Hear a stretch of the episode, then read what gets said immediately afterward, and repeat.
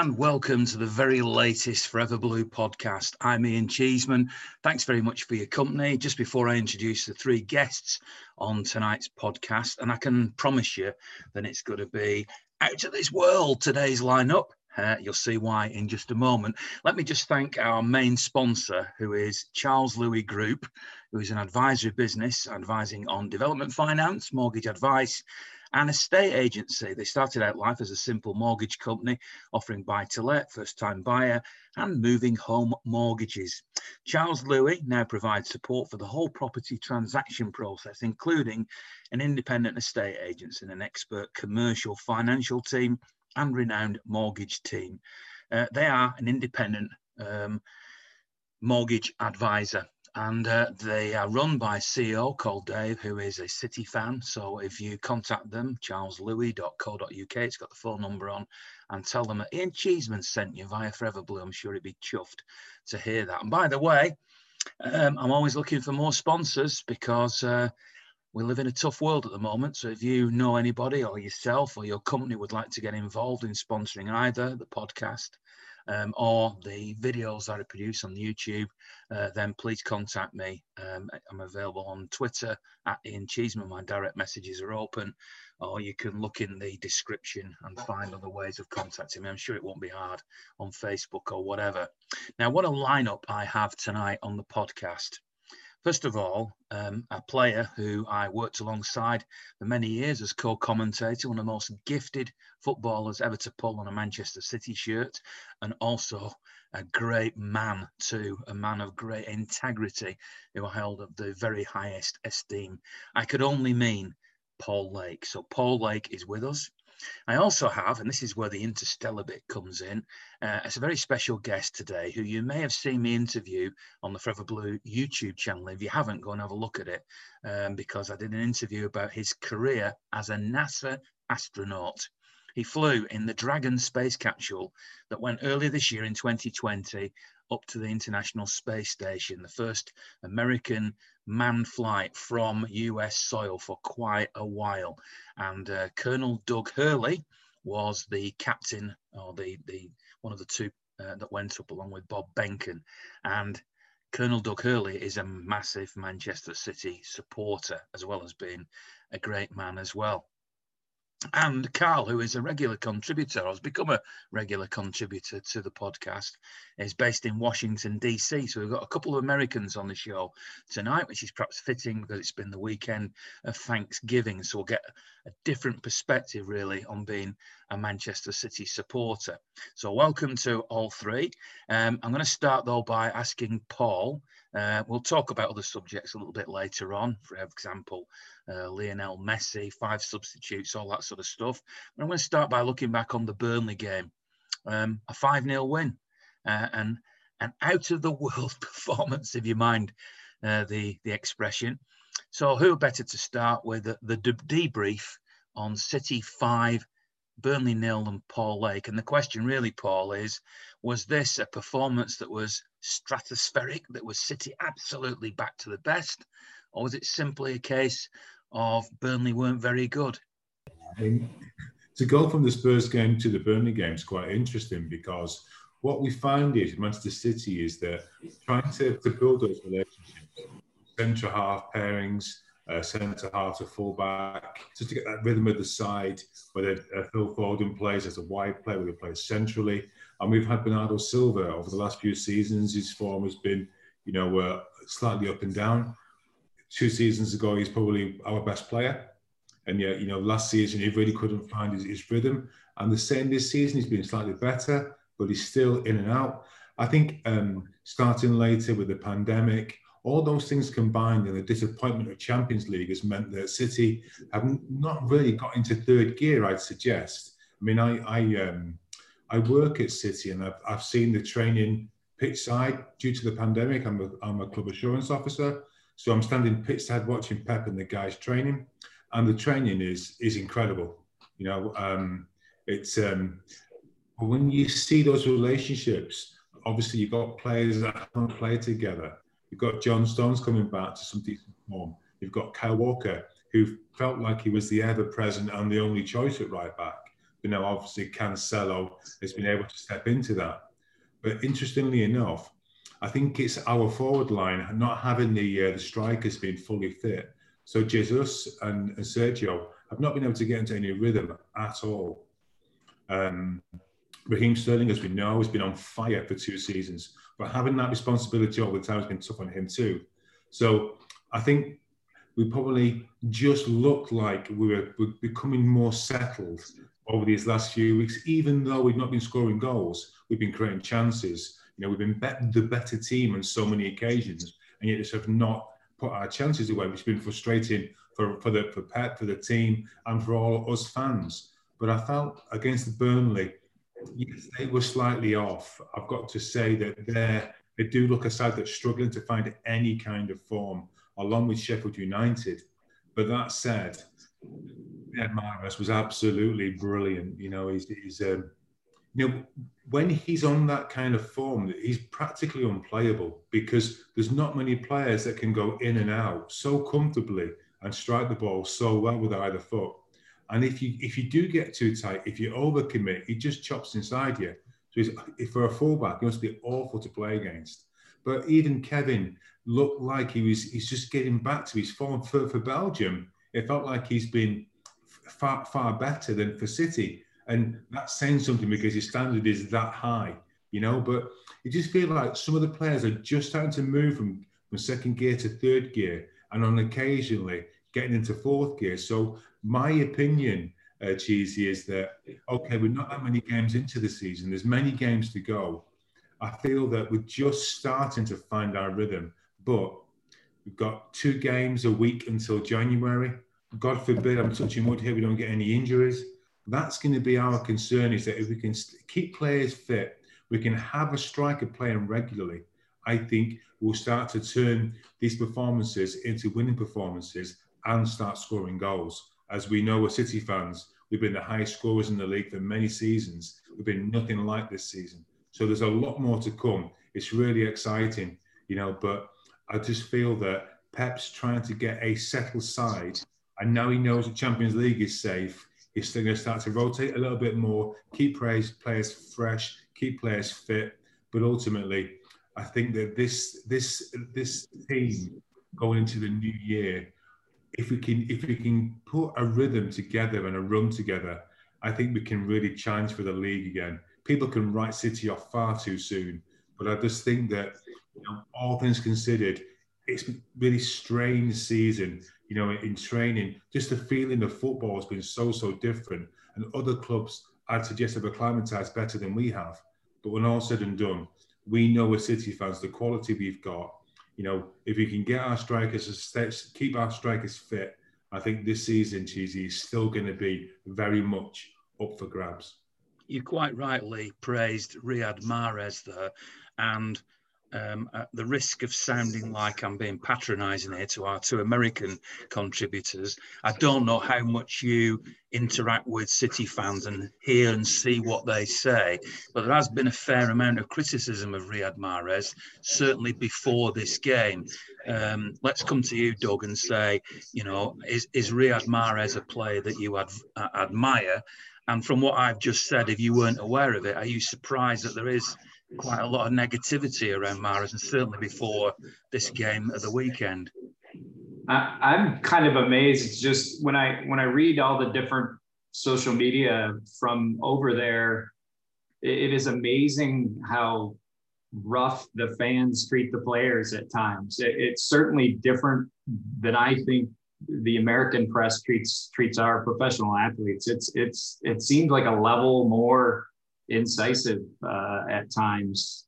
Um, and with Mahrez, I, I, just get the feeling, and, and I think I think Kevin De Bruyne said it uh, was quoted maybe a couple weeks ago, or maybe even after the Tottenham match, that you know they they just they they came back late. They had seven days, essentially seven days to start the season, and then right into the two games a week, two international breaks where they played, and and I think, you know, this, the, Pep's teams have always seemed to have, they, as Paul, I think, put it perfectly, they just need to get into a rhythm. And once they kind of settle, and then with the, a couple new players, with Ferran coming on and Ruben coming on, Uh, but I think with Mahrez, it's just you cannot deny his quality. He put on a clinic yesterday. I mean, it was just amazing. He scored three different ways, essentially. It looked like, and it was so neat to see him do that, especially after the the, the Tottenham match, which he had a. I think he was going up against Højbjerg most of the time, and and had a pretty tough match in that particular one. And I think that happens. Um, but I, I but I just think he, like a lot of the players, just they're not quite through the gears yet. And yesterday was the first the first match, and, and I will even say uh, the Champions League match during the week, they seem to go through the gears a little better. And and it, and it, and the other thing for me personally is John Stones seeing kind of hopefully a resurgence with him. Oh, he he he he was pretty flawless yesterday. Uh, I mean, he was kind of filling in where they needed him in defense. They got a little ragged towards the end of the uh, second period and uh, or the second half, and and it seemed like he was filling the few gaps that started to open up as as Pep subbed uh, folks in. So um, yeah, I, I just Mahrez. I remember watching him when he was a Leicester player and was just he was amazing. He would carry that team when, especially when Vardy was out, uh, he would carry that team almost single handedly. And and now he's got Kevin. When Kevin that you know that that one pass was just spectacular for the first goal. Uh, just the way he delayed and then crossed, uh, and then of course the uh, the header from Phil. Right, that was across from Phil that was spectacular. I mean, it was just it was neat to see him hit his stride, and and I think they really you know can build on this from a confidence level too. What do you make of uh, that victory against Burnley then, Carl? Are you just as optimistic as the other two, or is there any scepticism in you? Well, I'm always a glass half full. Uh, first of all, Paul, uh, I met you. Uh, good to see you again. I met you, uh, uh, I think, a year or two ago for a Champions League game. It was against Schalke. We won 7-0. I think you, you gave the you presented during the uh, uh-huh. tunnel club thing. I, I, was there that day. Uh-huh. And uh, nice to meet you. And, and, Colonel Doug, I'm a massive fan of you. Um, I watched you go up and began to actually pray for you that that, that mission and uh, followed you all the way through. Uh, fantastic to see you here, and you're a massive fan. I really respect the work that you do. So it's great to be Thanks, among both, yeah. Paul Lake and and, uh, and of course Ian. I, I, with me and Mahrez, I have a weird relationship with Mahrez um, because he's a fantastic player. I love it. I love him when he's on form. I think the challenge that he has is that City fans are used to 17, 18 season where we had Sterling on the right, Sané on the left, and they were explosive, they were dynamic, they pulled the pitch wide. Uh, it wasn't an inverted winger; it was basically a left footer on the left on the left flank and the right foot on the right flank. So we pulled the pitch wide. We're going in behind because Mahrez is traditionally one-footed, left-footed, he tends to cut in. And against a back six, he chops off the back. So it may take some time for him to get up to speed, but that is the frustration that most fans have. In our minds, we have this standard of that 17, 18 season where we're explosive. That's the benchmark he's trying to reach. And I don't think he's a traditional winger. I think he's more of an inside forward, which is what he played for Leicester. So that's, I think, the, the benchmark that City fans are used to. Uh, that 17, 18 season, explosiveness. Mahrez, he's an inverted winger. But against Burnley, he, he, was fantastic. Everything worked well. Um, I when I watched the Champions League game um, against, uh, I think it was uh, Olympiacos, that game, I really enjoyed that game. The control, the possession, the dynamism, the, the, the hunger, the drive, the, the pace of the game was really, really good. I think we're on the uptick. I, I tell my friends all the time, I look, we played Wolves away. We played Leeds away. We played Tottenham. We played Liverpool. We played Arsenal. And we're still near there with a game in hand. And now we have a good run. Let's get the run through, play that we can play, and you never know what can happen by January. So I'm hopeful, ever the optimist. What do you think of Carl's comments there, Paul, about the the difference in the way that Mahrez isn't isn't isn't and you know, an inverted winger rather than an outside winger? Because I think that's a very valid point. I think with Riyad, I mean, he's such a talent that basically he could play anywhere across the middle. You know, he could also probably play off the striker as well. And I think as we all know as City fans that because of how Pep sets his teams up, there is that real fluidity across the front line, which means that at any one time Riyad could end up being the centre forward or, or Raheem Sterling could be. and uh, you know at the same time Gabby could end up being left side or even as a number six. You just you just just rotate the movement as such. What's interesting about um, Riyad Mahrez, and I would suggest this is um, it's it's been incredible. Pep Guardiola coming to the Premier League has meant that he has changed football in the Premier League. I work for the Premier League and I see first teams play, I see the 23, I see the 18s, and I mean how teams set up, how we play from the back, how we play through the thirds. You know, all of this has come from Pep Guardiola. You know, we're talking about maybe Jurgen Klopp's changing football at Liverpool, but Pep Guardiola has changed football in the Premier League, in this country as a whole. And what you're finding is that now for wide players, it's so much more difficult. We'll see the ball be manipulated from side to side, and you'll see how the fullbacks are pressed, are pressing the wide players. There is no space to go into. They are on the touchline. So the only place to go is in the pitch, is to go inside. Now, if you can double up on that side, what we used to see with David Silva, he was getting to the pocket, or on the opposite side, it might be whoever that might might be Ilkay, it might be Raheem, it might even be Fernandinho, whoever that might be, Kevin De Bruyne, as, as we know, is that. But coming inside to play off of that man to try and get into those wide areas, you know, was, was easier. Now teams are set up to stop City trying to get in beyond, especially in those wide areas. So, because as well, Riyad let me let me say he's sharp, he's quick, his touch is amazing, but he's not lightning quick. Whereas Ferran is, you know, Raheem is, Leroy Sané was and is for Bayern Munich. You know, so he has to be he has to be more clever. He has to be on the front foot. He needs to try and just get people off balance, and then he uses his feet rather than strength. He uses his guile to try and get in beyond and round players. But I suggest for for, uh, for Riyad as well, because of the fact that he's coming from you know those wide areas where as soon as he's pressed, he'll either play it back, play into the middle, or try and flick it inside and go for the one-two. It's so much more difficult for Riyad to try and stamp his authority. He's having to rely on other players to bring him into the game. So sometimes it looks like he's not done much. But if you can't get the ball, get on the ball. And if you come against a really physically strong fullback, like, for instance, if Kyle Walker was playing against Riyad, you know, he would press him in his face, you know, be really physical. It'd be hard for him to try and get into the game. And therefore, he'd have to go more central and float around a bit more. So I think with Riyad, this season, yeah, you could argue that he's not quite been at his best until the weekend. But actually, you know, when you see how the team's playing against City now, it is so much more difficult. Whereas Liverpool will go with a high four and be really aggressive as a front four in pressing. And they'll do that for 65, 70 minutes. Then by that time, hopefully for them, they put teams to bed, games to bed at the 2 0, the 3 0 up. But if you, if you can stay in there, Liverpool are getting stretched now, last 20 minutes of games.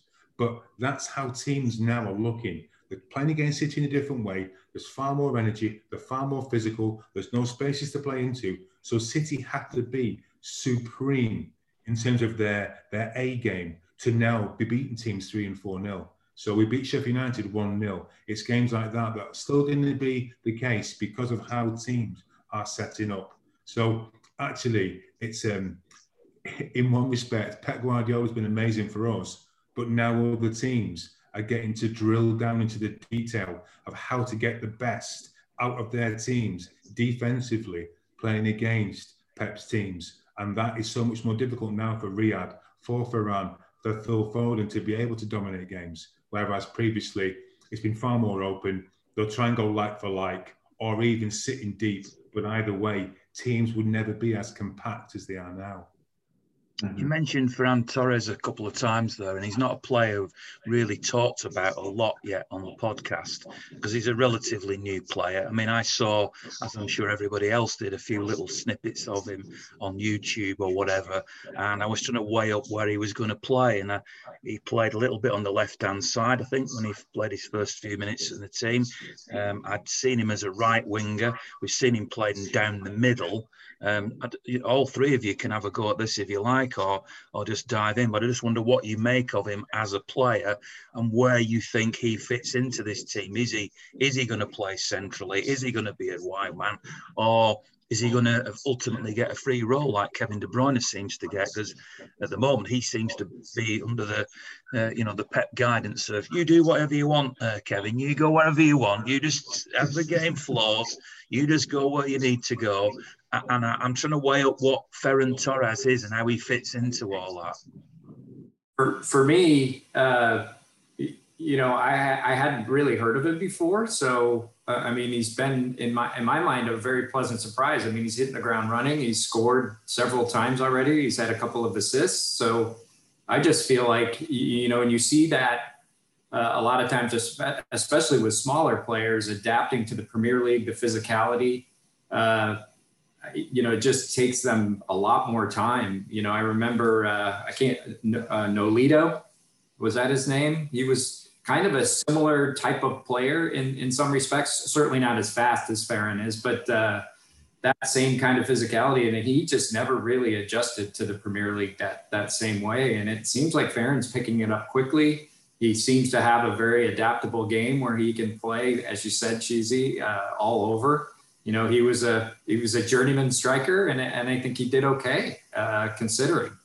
And uh, you know, I, he scored at least four goals and had a couple of assists so far. He had, uh, you know, he was in the right place at the right time yesterday, and you know, uh, Gabby perfect pass right down the middle there, and so I, I, I I'm kind of happy that we have that flexibility and also the speed, which, you know, for me, Leroy was just unbelievable on the wing, and uh, you know, I you'll you'll never replace him, I don't think. Uh, you know, because he's just got that unique talent. But uh, I think Ferran is is is a uh, is very capable, and, I, am very optimistic with him too. That uh, it just gives Pep another option depending on you know who we're facing on that particular day.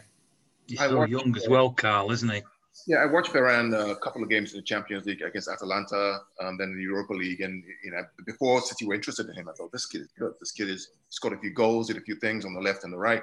I thought this kid is really good. And when I heard that we're going after him for 20 million pounds, 20, 21 million pounds, it's an mass, that's a steal. I mean, that's a steal.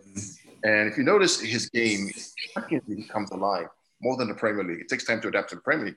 But in the Champions League, the kid is brilliant to watch. He's comfortable. He knows how to play in the Champions League. He knows how to play Europe. He's left, he's right, he's central. His awareness and positioning is great. His combination plays on the left and right are fantastic. Kid can only grow. And I'm really, really impressed with that, that buy, that buy. And for him to come to the club is, is amazing. And it's just what, 21, 22? Still miles ahead for him to grow and learn the Pep way and, the, and to play in the Premier League. So I'd love to see him play more, start more um, with Sterling and Foden. Let's see what happens that dynamism that, that we've had before. So great buy for, for the club. Fantastic. I want to change subjects now to, to something that, that is probably – brilliant to hear from all three of you on this subject. It's not a new subject, it's something that everybody's sort of talking about really at the moment. Ever since Pep Guardiola extended his stay, the possibility of Lionel Messi coming seems to be, uh, you know, is, has increased. You know, there is more of a chance. Uh, I don't expect any of the three of you to, unless you want to, to comment on what the likelihood of this is. But I don't think it's unreasonable of us now to sort of talk about this and think, well, you know, what impact will this have? We've talked about Riyad Mahrez. He tends to occupy the position that traditionally Messi has occupied at Barcelona. So maybe that'll impact on him. Um, there's talk of, uh, you know, all sorts of rumours that Messi will get a 10 year contract. He'll play for two years at City, then go to New York for two years, and then become an ambassador for the City Football Group for six years. And you can definitely see, from a purely commercial point of view, the benefits of having Lionel Messi as part of the City Football Group. From a footballing perspective, um, have we seen the best of Lionel Messi? And is he coming over? And this is an ironic question, really, with two American guests on here. I can remember a long, long time ago um, going to New York before either of you two probably were aware of football or maybe even born. But I remember going to New York in 1979 to watch former City player Dennis Tueart playing a team with. Um, you know, uh, Beckenbauer and Pele was playing for them and all the rest of it at that time, and they were getting 80,000 crowds. But the fact is that the NA, NASL, as it was back then, was seen as a sort of pension club, if you like. It was like your, your career's finished and you go there, you make a bit of money, you do a bit of PR, and, and then you hang your boots up. Are we guilty as a club now of that being what Messi is. We, we become the pension club just for, for corporate progression. Or do you think Messi, if he comes, can can make City a better team? And anyway, where, how do you feel about the whole thing? So there's a whole load of different ways that you can look at this. So let, let's start with Paul with a sort of football perspective. Although you can talk about the corporate perspective as well if you want, Paul. But what, what will Messi bring at this stage in his career? Footballing wise, and could he upset the balance, the tempo, the pace of the City team? Um, I wouldn't say that he would upset the pace of the team just because of his footballing brain. I mean that that is something that we all know. You know, the guy is an absolute genius. At the same time, if you if you remember when uh, Diego, the season before, he kind of hung his boots up. He had a pretty forgettable season at Sociedad I know as his as his career was coming to an end, uh, and physically and he had other issues. When you see Lionel Messi, you know he, he's able to manage all of the the background noise, and let's face it, it is loud, but he's able to manage that, and at the same time, he he, he wouldn't necessarily play in any one position, not necessarily, you know, that in the place of Riyad Mahrez or in the place of Kevin De Bruyne. You know, he will embrace and function you know, in any position. But you you probably argue that he would play um, more as a as an eight. I mean, as Carl mentioned about Riyad playing in an inside position, you know, with with with Lionel Messi, it'd be a case of wherever he has the ball, you know, he, he can give. But that said, you know, the Premier League would love to have Lionel Messi coming into the, you know into our game. You know, whether he is at the latter stages of his career, he's still He's still supremely fit and he's still scoring goals and winning games at times, still single handed. And you know that he'll sprinkle his gold to, to the Premier League. Yes, he's going to be physically marked, probably more than, well, as much as in his younger career, you know, in Spain. But I, I, I think that what, what um, Messi will bring is an education to the players that are already there. Kevin De Bruyne has raised has raised the bar, you know, since Silva you know, has been in there, Yaya Toure and the likes, you know, and, and, um, oh, and by the way, um, Doug, I always wanted to say that um, David Silva, for me, is is the prettiest star. So when you when you go up there again and you see the prettiest star, it will be David Silva. You know, as David Bowie once coined. But um, but the, the standards of this team now would be taken up another notch if um, Messi was to come along and then you would see all the fans that got on the back of the shirt. He'll be forgotten. It'll be Lionel Messi. So from a commercial perspective, it'll be breathtaking. But in, in all, all, seriousness, when you have someone with the ability that Lionel Messi has got, with the awareness, the movement, the touch, you know, the, the, the, the, the vision that he's got, and the craft knowledge, people have tried to bully him. They've tried to be in his face. They've tried to surround him. It doesn't make a difference. You know, because of his genius and because of his awareness on the front foot all the time, thinking three or four moves ahead. He will score goals, he will create chances, and he will bring the best out of the players around him. So for me personally, I would be so excited. I don't want to tempt fate, Ian, because it's happened twice in the past where we've had these these false dawns. But if it was to be, you know, in the new year, it would be absolutely amazing for the Premier League, and it wouldn't be a pension it wouldn't be a pension for anyone. It would be an absolute delight for all of us. That's a very positive response, and and obviously part of my job when I'm holding these debates is to put the other side of the argument. So let me let me come to Doug then and, and say, do you see any negatives of this? I mean, obviously you're on the other side of the, the Atlantic and you've been following City before, if Messi does come, before this sort of circus comes to town. So you're not just being attracted clearly by um, the name of Messi. Do you see any negatives of him coming if he comes? It, it, it's really hard to see him if, if there are. You know, um, you have a coach that coached him before, so he understands his his special. I mean, he's got uh, obviously he's one of the best, if not the best, football player ever, and and still, I believe, as Paul said, you know, he's still uh, watching him even yesterday. I think, I mean, he just he's he's amazing. He can he can win games. He he certainly hasn't got several years left in him at this level, but he he certainly has a few potentially, and, and you manage the minutes, kind of like with Fernandinho and those kinds of things. Um, the other the other thing that I think is exciting is to see how City adapts to him being on the side, um, because he's certainly never been one that's been a high press player very often. So that that will be interesting to see how Pep adjusts or picks his team around him but but as Paul said, I, I just don't see how how there is a negative. I mean, it brings if he comes to the Premier League, it, it you know you have arguably, and I certainly believe the best league in the world uh, for competition. I mean, you have 10, 12 teams that could win it this year alone, which is just amazing. But then having him there, and then uh, the only thing I worry about, and I think Carl's probably in the same boat, is how do we get a ticket now to a game? Because they, they there will not be an empty seat at the Etihad ever again.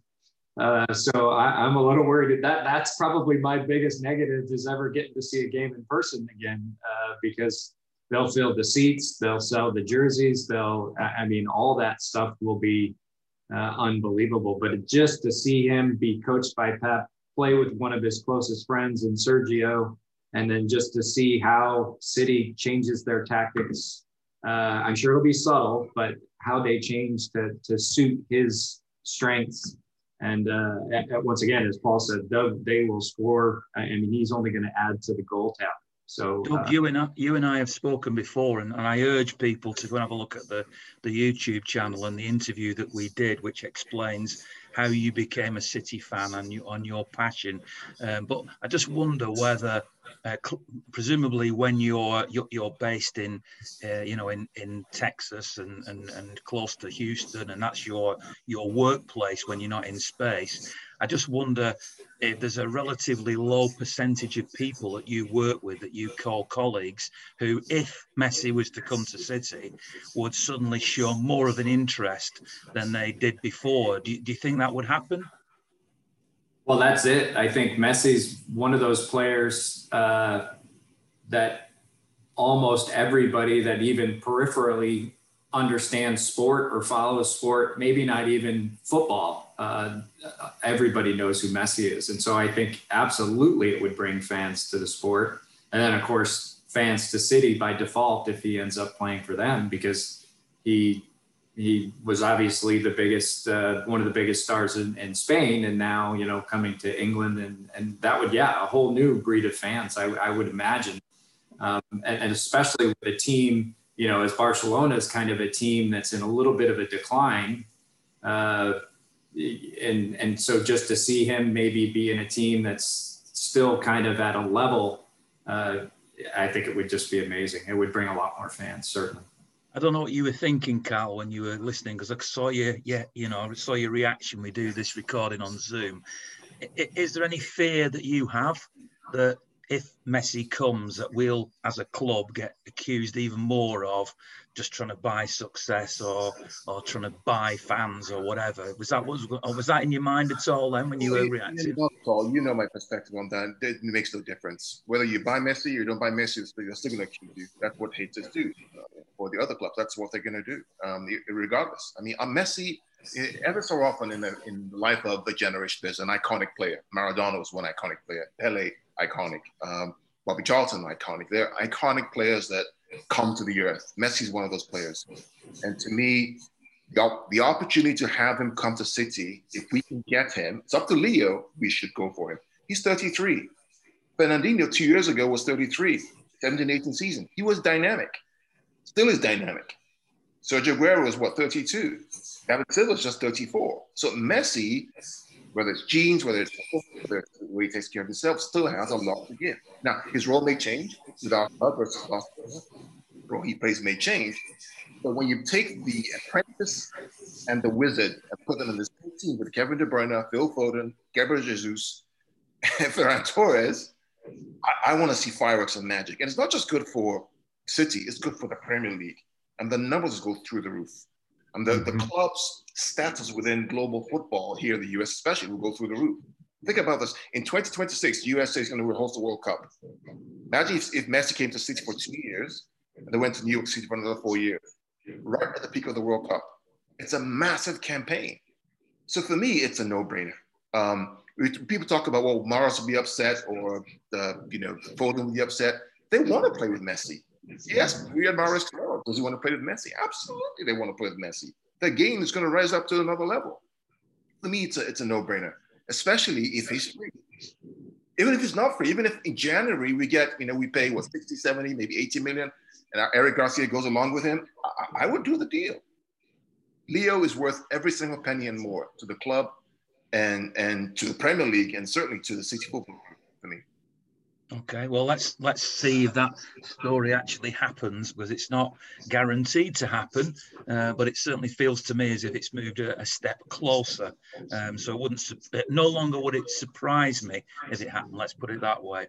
There's a couple of other things that obviously I want to mention. One, a subject that's been mentioned quite a bit, um, and continues to be mentioned over here, which is Pep's call and now Jurgen Klopp's call uh, for five substitutes. So we saw Jurgen Klopp uh, getting quite upset, not only about the prospect of five substitutes being sort of more or less vetoed uh, by the Sheffield United manager, but also the fixtures. Now, as a City fan, and and if we become really tribal about it, we might say, ah, Liverpool played at 12:30 and they dropped a point or two points, so that's all good news. But if that was City that was being asked to play at 12:30 after a Wednesday game, we'd all be complaining. Jurgen Klopp um, expressed, I don't know if you've all seen the interview that he gave on BT Sport. He expressed his his disappointment, attacked the, the guy who was interviewing him, who clearly wasn't the man who made the decision. But I actually watched; it was quite measured and, and I thought he he had you know quite a good point really, um, and also I, I wonder if he slightly changed my mind because my viewpoint was that five substitutes would very much uh, help the big clubs, which is what the Sheffield United manager is saying, but to be the disadvantage of the clubs with a smaller squad. But now I'm beginning to think hmm, maybe I should be a bit more open-minded about this. What, what do you guys think? Well, Pepe said for years, we need to protect the players, we need to protect the artists. He's been saying it for a couple of years now. No one listened. Then all of a sudden, now that uh, COVID's here and we have Liverpool win the league, everybody's up in arms about it. I, I agree with with, with uh, Jurgen Klopp that we need to have five subs. I think that the amount of games you're playing between now and January is insane. And there needs to be a release valve, if you would, to allow these players to at least rest and have some more rotation. Europe, is in, in Germany, in Spain, in Italy, in France, they have five substitutions. In the Champions League, five substitutions. Why not in England? So for me, it, it's I, I, think it needs to happen. I think it's a sensible thing to do in the interest of the players itself. Um, now, the argument from from uh, uh, uh, Chris, what's his name, Chris Wilder was that well, it gives them it gives big teams the advantage. Yes, there is an advantage, um, but the reality is, what's the margin of difference that's going to make anyway? Right? To Burnley, to Sheffield United, to um, teams that are more or less at the bottom, bottom of, the, of the table. They're all going to have the same five substitutions anyway. So I think it's just it helps the players, and we need to be considerate of, of, of the needs of the players instead of just an arbitrary, you know, no, we're not going to do it. In my opinion. What about the scheduling of games, Carl? I mean, do you have any sympathy with what Klopp's saying about I, that? I, I mean, if a, if a, team plays Champions League on a Wednesday, they shouldn't play 12.30 uh, on a Saturday afternoon. It's just bonkers. Uh, there needs to be reason to have them schedule things a different way and make it make it make it such that you, you, the English teams can win and can do well in the Champions League. Because in France, PSG has a game on Wednesday, Champions League Tuesday, they play on a Friday. Standard every single week. It's not even a, a, question. So we need to be considerate of that. The Premier League needs to take care of their own to make sure they can do well in Europe because the coefficient goes up, they make more money, it makes the team league stronger, you get better players. It all works to the benefit of the league. We have to do it, in my opinion. Paul's a, a trained, uh, qualified physiotherapist, and I spoke to a physio on my radio program on Tameside Radio this week about the recovery rates of footballers and whether it's a myth. City played two games in 48 hours over Christmas, Boxing Day and the 28th, both eight o'clock kickoffs, and um, I also talked about lower division football, where they've just had a month off because of the latest lockdown here, and it's possible that they may have to play even more than just two games a week. You must have a view on this, Paul, as an ex-player, as a physiotherapist, on the validity of the argument of playing Wednesday and then twelve thirty on a Saturday. Yeah, of course, it's it's. Um it is a concern for the players uh, individually as well, because obviously, you know, they want to play at a standard which befits, you know, wearing our shirt. And if they're not able to maintain those standards because physically they're not capable, at the same time they are going to risk injury at the same time, then you're going to have players that are going to be playing at 75%, 80% of the max. Uh, so from an entertainment perspective, in wanting to see the, the best players play as a football fan in, in this country and in, in you know, and obviously across the world. You want to see the best players play. So you've been obviously Liverpool have lost uh, Van Dijk. Now whether you you like him or you loathe him because he's not your player, but he's an incredible footballer and he's a privilege to watch him play. And now this season we're not able to see him play. So, you know, if you can imagine, we've lost players throughout the season. We lost Kevin De Bruyne for a, you know, a large chunk of, of the previous season. And when you think about it in those terms, there is a real worry that you know you could be it could be potentially your name on the Champions League, but if you're to get three or four key players out injured, that could cost you. It's also about being able to rotate players, and, and as you've said before, there, Carl. I mean, it's all relative. You know, for for Burnley, for uh, Sheffield United to be able to bring in fresh fresh players and if your training is is at a level and your coaching and your philosophy is at a level, then it shouldn't matter, you know, which player you bring in. You know, like for like, you're never going to get that. You know, obviously City have got, you know, a strength in depth, as have four or five other clubs where Sheffield United maybe don't have that, but they will have players that know what their system is and can be able to play their system to the best of their ability. And what you'd rather have is players being given the opportunity to show what they can do. And at the same time, you've got players that have got you know energy in their in their legs, you know, and they've got points to prove. You know, I remember when I when I played, if I played against John Barnes, you know, it raised my game.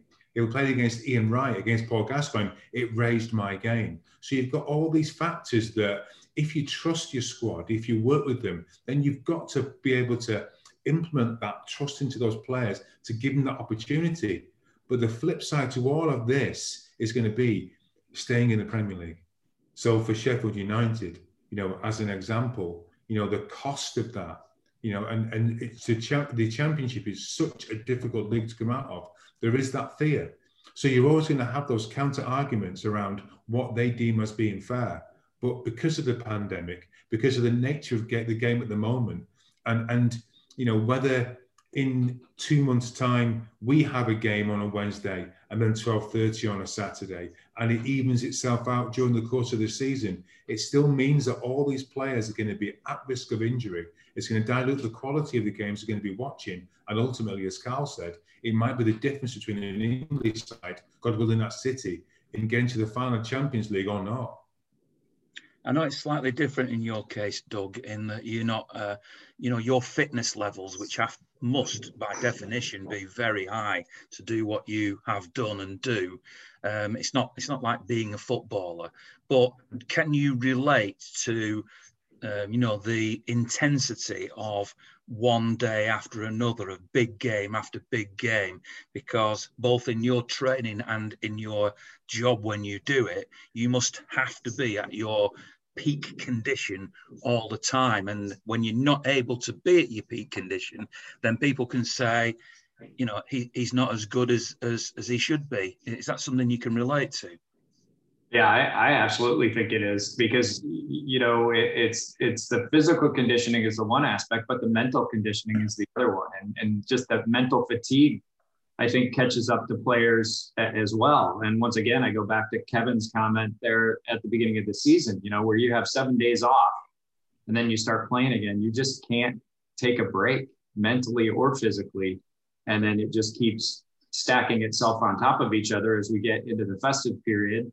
And, and it's it's kind of like Carl said, you know, the all the other leagues are doing five substitutes, all at, at Champions League. And it's like, why wouldn't the Premier League want to do it just to protect our teams that are playing in Europa League and, and the Champions League to be on equal ground, be on equal competitive ground with those those tournaments because you're you're already starting maybe at a slight disadvantage uh, from the Premier League if if you're having to play your key players that much more uh, because we can only substitute the three, whereas you know the Bundesliga, you know the La Liga, all those folks get to do the five subs. It's just uh, I, am I'm, I'm kind of flabbergasted that it even happened this way, and, and you sort of get it from the uh, the the other the smaller teams, but but in the end, I think it's going to catch up with them too. I think the competitive advantage with these teams that have bigger depth they're going to do better in the end anyway. So I think trying to game it such with limiting the substitutions, I don't think in the end is going to is going to play well for them eh, because they just they'll run out of players too. Their players are going to get hurt just just like everybody else is, seem to be getting hurt. I, I know City and Liverpool kind of top that list at the beginning of the season, certainly, but I think it's going to even out a little bit more throughout the 20 teams as we get uh, farther down the road with this particular season. But I think the mental sharpness is key, you know, especially the way we play. Yeah, mental sharpness is key. Obviously, in the job that you did as a, as a fighter pilot, as a as an astronaut, sharpness of mind must have been absolutely critical. Do you become sharper of mind purely by doing physical endurance stuff as well? I mean, is that what some of part of what your training was? I, I think that's the philosophy behind it is the better physically uh, that you maintain yourself, the mentally that allows you not to concentrate on fatigue quite as much. You're in better shape. You can think clearer. You make better decisions. And so I, have always felt that way. And, and certainly uh, flying fighters, it was definitely the case because you're pulling G's and you you need to be in shape to pull those G's consistently or constantly over an hour or an hour and a half flight and and so it, it definitely makes a difference from that point of view. That and uh, I think the other equivalent to football is is being younger helps a lot too. You can pull a lot more G's when you're younger than when you're older. Now we've gone down this route, I'm sure the other two and everybody listening to this will be as interested as me. Is there an example you can give of when you were glad that your mental sharpness was actually at its best? Have you ever been in a situation where you've had to have your wits about you? Well, I think you know certainly it, it's it's uh, a lot of situations in, in space certainly where you're constantly you know we have we're time timeline for full days 18 hour days or at least 14 hour days and you know you're you're you're, you're getting tired, but you can still, you know, because you're in decent shape, you can make those decisions even though you're tired. And I think repetition is the other part of it. You know, training, a lot of training, you know, it becomes very muscle memory, very rote. You can do what you need to do. And I think that's a good equivalent for for athletics as well. You know, you just it, it just becomes so natural, so ingrained that that you do it that way as well. So I think we we do definitely do things that mirror what uh, athletes do to to stay sharp. Well, I couldn't do what you did, and I couldn't do what Paul did. so uh, we're, we're, I'm full of admiration. What about you, Carl? We must be sitting here in awe, aren't we? Well, I think I mean, these guys are, you know, it's good. It's good to be amongst great men. Um, some, my job is more again it's more mental um, i'm a consultant here in, in dc and if you're working with customers and clients you have to be sharp they ask you questions solve problems you have to be sharp you have to be you have to be um, uh, physically fit and work very long hours um, day and night uh, and you just need to know when you need a break um, i also coach i coach uh, u12 um, i'm doing my d license now so i have u12 i coach high school high school kids as well.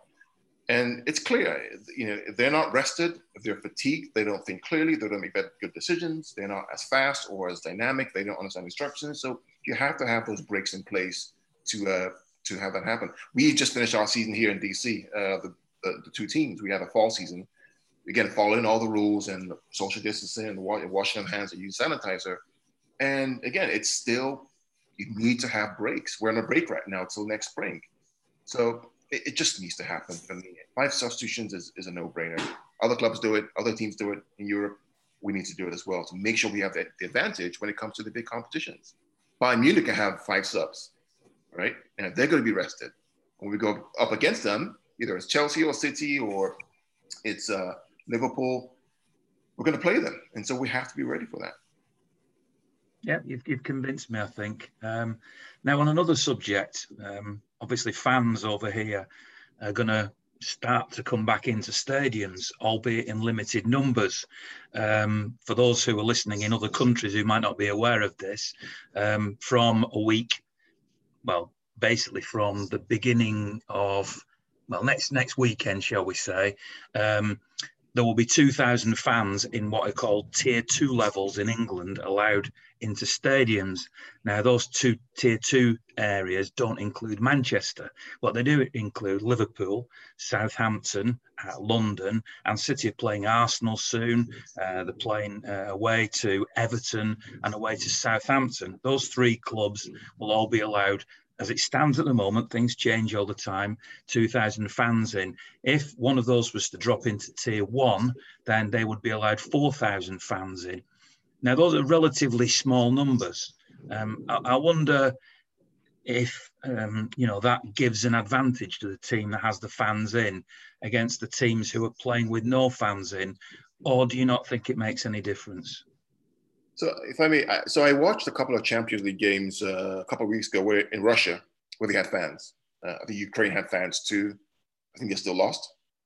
Um, but for me, it's not about the advantage to the players; it's about the fans, the local fans.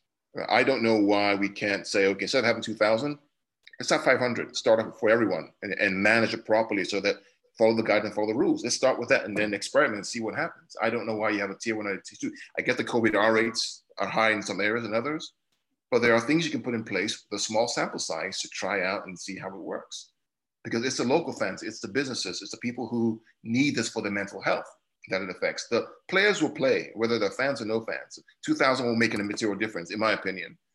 But it's the local fans. It's the City fans who weren't able, who weren't able to go to the go to the Etihad versus the Liverpool fans who were able to do that. As a whole ecosystem that needs to be thought through and balanced, in my opinion. I think I think fans should be allowed to go back, but in a measured in a, in a measured way. Maybe 500 as a test case across the board, and then watch and see how how that plays out over time. But the bottom line is, you don't think it gives any advantage to those teams who have those 2,000 in. I, I don't. I don't think so. Not not at this level of the Premier League. Um, maybe maybe lower league, but not not at the Premier level, Premier League level. Uh, as I mentioned, I, I, saw examples in Russia and Ukraine where um, they were battered by teams coming in there when they had fans. Um, still didn't win win a game. Um, even in Germany at the beginning of the season, where they, I think Dortmund had some fans, and um, so it, it, I don't think it gives an advantage.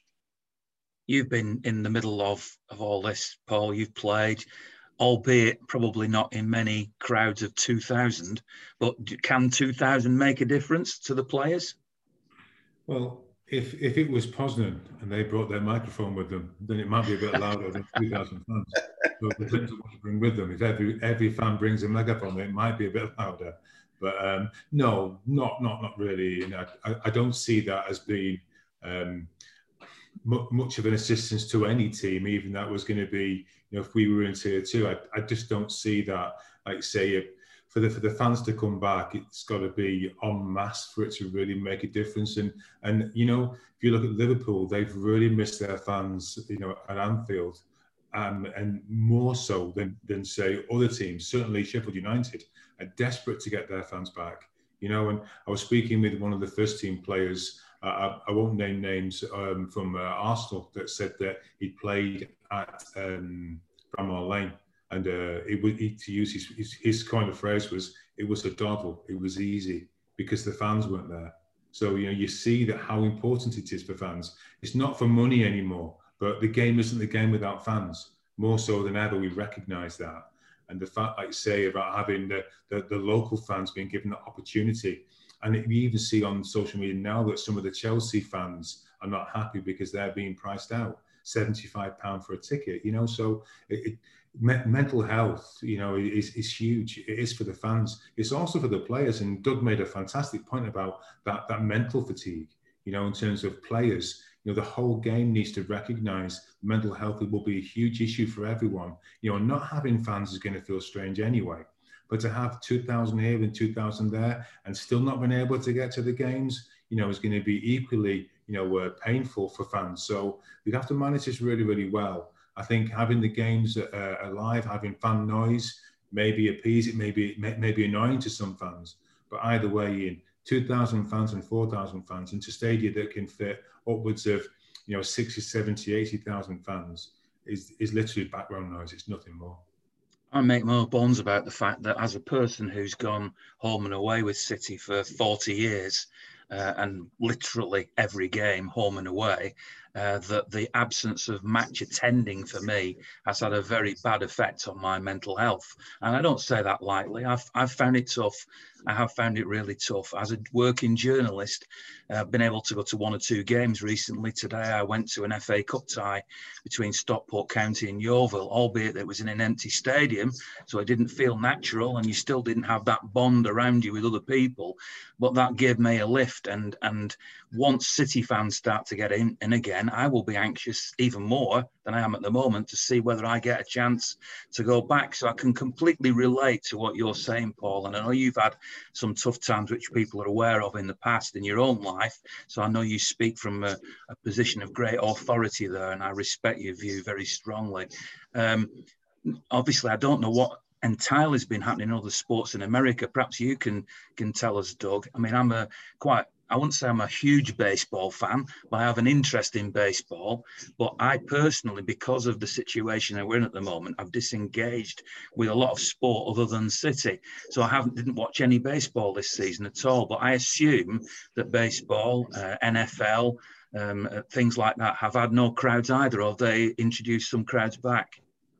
It, it's kind of the same thing, Ian. Um, you know, I, in fact, I watched a college uh, American football game the other day that had some fans, but then NFL games, the National Football League don't have fans. The NBA played in a bubble. They called it a bubble down in Orlando. They played the whole season that way with no fans. Uh, I think hockey did something similar. So it's been it's been tough for for a lot of you know, I think throughout the world, uh, you know, and I don't think to any degree have they let fans back. I think motor racing, there has been some fans coming back to to those types of sports, those outdoors, big outdoor venues, uh, potentially very small crowds, but uh, crowds nonetheless. But it's yeah, it's the same, and I I kind of feel like you do. It just for me as a fan, you know, we were eh, like Carl mentioned, we were at that same Schalke game, uh, the seven to nothing Schalke game, my son and I uh, uh, we we've come over for the last few years, and we're on our way over to uh, in March, last March, to come see uh, a couple more games and a Champions League game as well. And and we're not able to go. We had to cancel the trip at the last minute. And that I know how that affected me and and my son. And and for somebody like uh, Cheesy who goes to every home and away game, I can't imagine. So maybe just opening up the doors and letting a few people in just for the fans themselves maybe not so much for the players but just for the fans themselves to kind of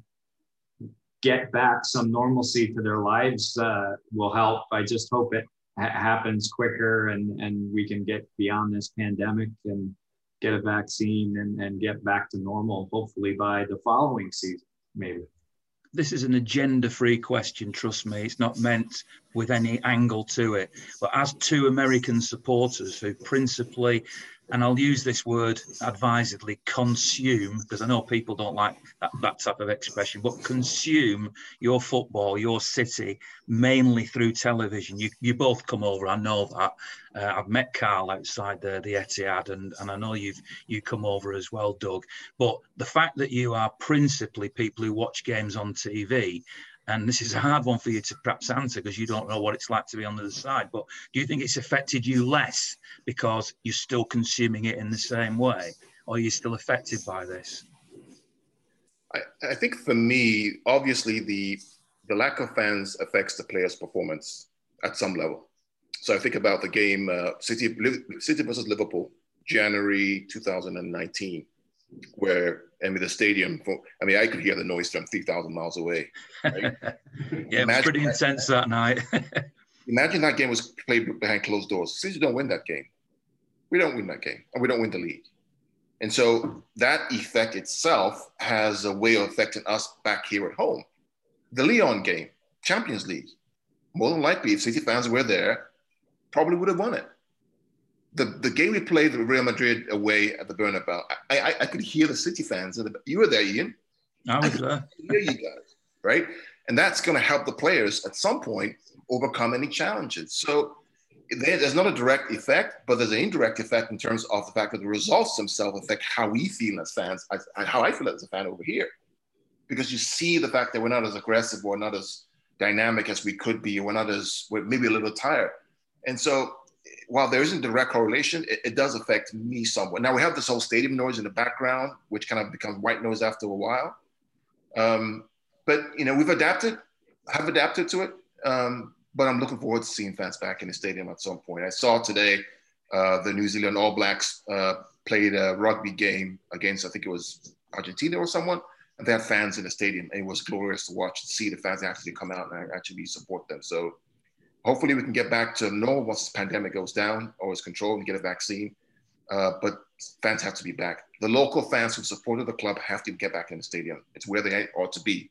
They've been there forever, and so uh, my heart goes out to them that they're not able to do so at this point in time. Has it affected your viewing, Doug? Well, I, I, I agree with Carl. I, I think it's, you know, having had the just the absolute privilege to, to go see several matches over there and to experience it. And I've told you this before, Cheesy. I there is no experience like uh, a Premier League match uh, from being in the stadium compared to anything I've experienced at, at an American sport. And, you know, to not even if it's by, you know, to, to kind of see it from a distance when you're watching it on TV, knowing that that experience isn't going on just somehow affects you this the same way.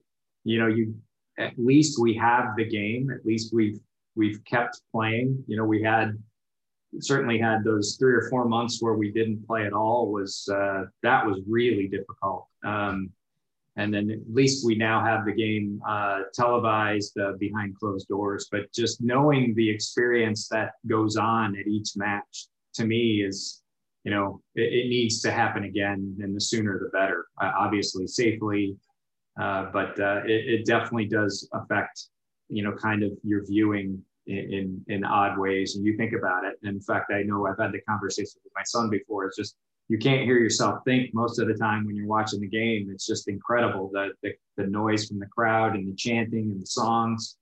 Uh, to not have that going on, you know, and the, the, as Carl put it, the white noise, the fake crowd noise, just doesn't do it doesn't do it justice. So very much looking forward to having that that back, hopefully soon. Final question then for this podcast. Um, we're not quite at the Manchester Derby yet. That's on the 12th of December. But United have won again. Um, United stay above City. I can't believe I'm saying this.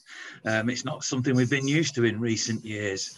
Um, I'm not suggesting that it's a City United title shootout, but are we looking now at um, as you know United in this title race, or is it just a matter of time before what has become normality uh, happens and City move ahead of the Reds and we can forget about them and just worry about Liverpool and Chelsea and the rest of them. I think I think it's it's anyone's at this point this season. Frankly, um, I said it from day one. This is anybody's title, um, including United. Including United, including United. It's it's a weird season. Anything can happen. Um, and they're you know we've lost two games. They've lost three. They've drawn one. So there's one point above us which with a game in hand. So i mean this i think when we get to new year's day or the day after new year's day we should know where we are as as a as a league. I think the chaff will settle down and the cream will rise to the top. And i think that cream will be city um, certainly liverpool will be there thereabouts um, I think United will be in the race. I think so. They have good players.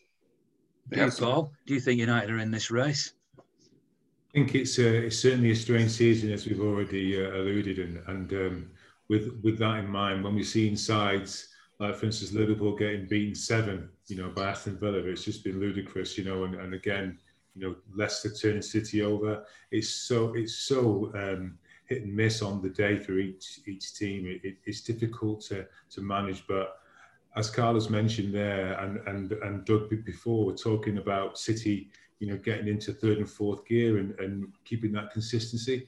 And I think if City can keep players fit, uh, certainly we'll be there thereabouts. Um, there's always going to be um, levelled at United is their their frailties as a, as a back four unit is, is not particularly strong, but they were only you know a, a stone's throw from the, the sort of top positions, and no one's running away with it. Which for for football fans in general, it's really really exciting, and I think we all want it to be that way. We want it to be to be closer um, for everyone concerned. Ideally, with United at the bottom of that list, but that said still it being a, being a, a, a, lot tighter. So I would suggest that you know um, maybe Everton as well this season could be there thereabouts. So you're going to have five, six, seven teams really exciting, and without a shadow of a doubt, United have got the quality in their ranks on the day to beat anybody. So yeah, you cannot write United off as much as I'd like to. I'm sure we'll talk about the Derby match in a lot more detail next week. But uh, to finish off this podcast, Doug, are you worried about United?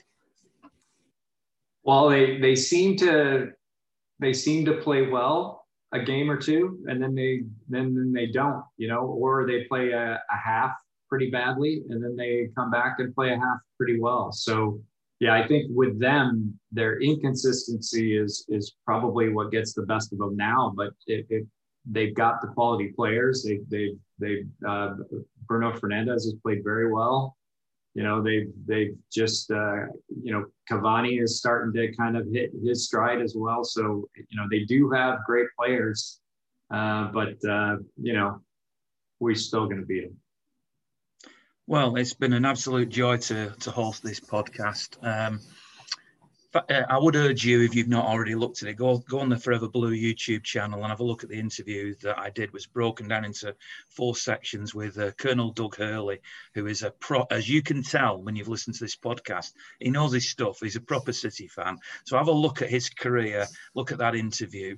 Uh, Paul and I uh, are together so many times it's untrue, but read his book. Um, fantastic, fantastic book. If you haven't already read it, uh, and Carl, you'll be welcome back on the podcast podcast anytime. Thanks very much to charleslouis.co.uk. That's Charles, L O U I S, charleslouis.co.uk chartered mortgage advisors. Uh, they're based not too far away from, from the Manchester area. Uh, Dave is the CEO of that company, and I'm sure he'd love to take a call from you saying, I heard you about you on the Forever Blue podcast with that Ian Cheeseman, um, and he will help you in any aspect of buying, selling a house, mortgage, and all the rest of it. So thanks very much to the three of you, to, to Colonel Doug, uh, to Paul, and to Carl. Uh, I'll be back with another podcast with another squad of uh, talented people. They'll have to do well though to match these three um, uh, next week. So in the meantime, um, keep following the Blues and remember, as I always say, it's great to be a Blue.